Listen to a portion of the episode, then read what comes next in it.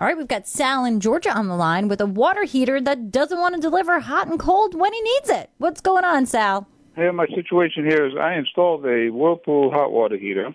Okay. Uh, I've got plenty of hot water, but it doesn't maintain the temperature all the way through. I have turned it up from 120 to, which was factory set, to 140, so I get a little more hot water, but uh, it still doesn't maintain the temperature. I have to continuously, every four minutes or so, turn it up, turn the hot water up just a little bit. Is this electric water heater? Yes, sir. Okay.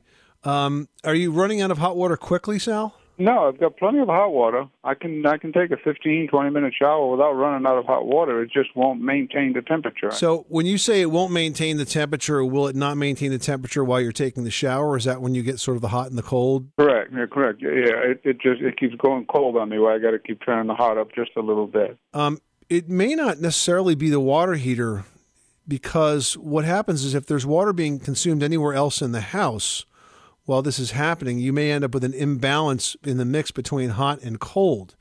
There's a simple solution to that, and it's called a pressure balance valve. And basically, you replace your shower valve with a pressure balance valve, and what that does is actually maintains the mix between hot and cold, regardless of what the pressure is in either line. Does that make sense? Yeah, it does. Uh, but it's just me and the wife at the house. So when I'm showering, she's not using the hot water. So that's the only thing.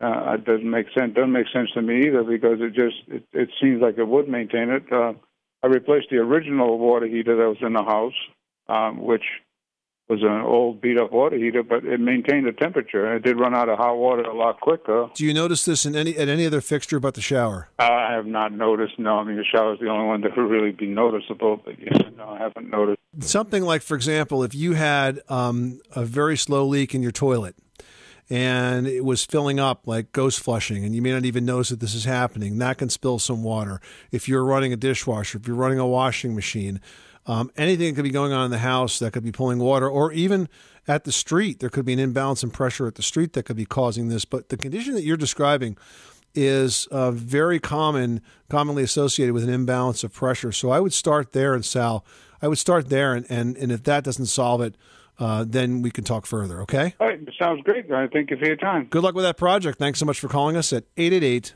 Money Pit.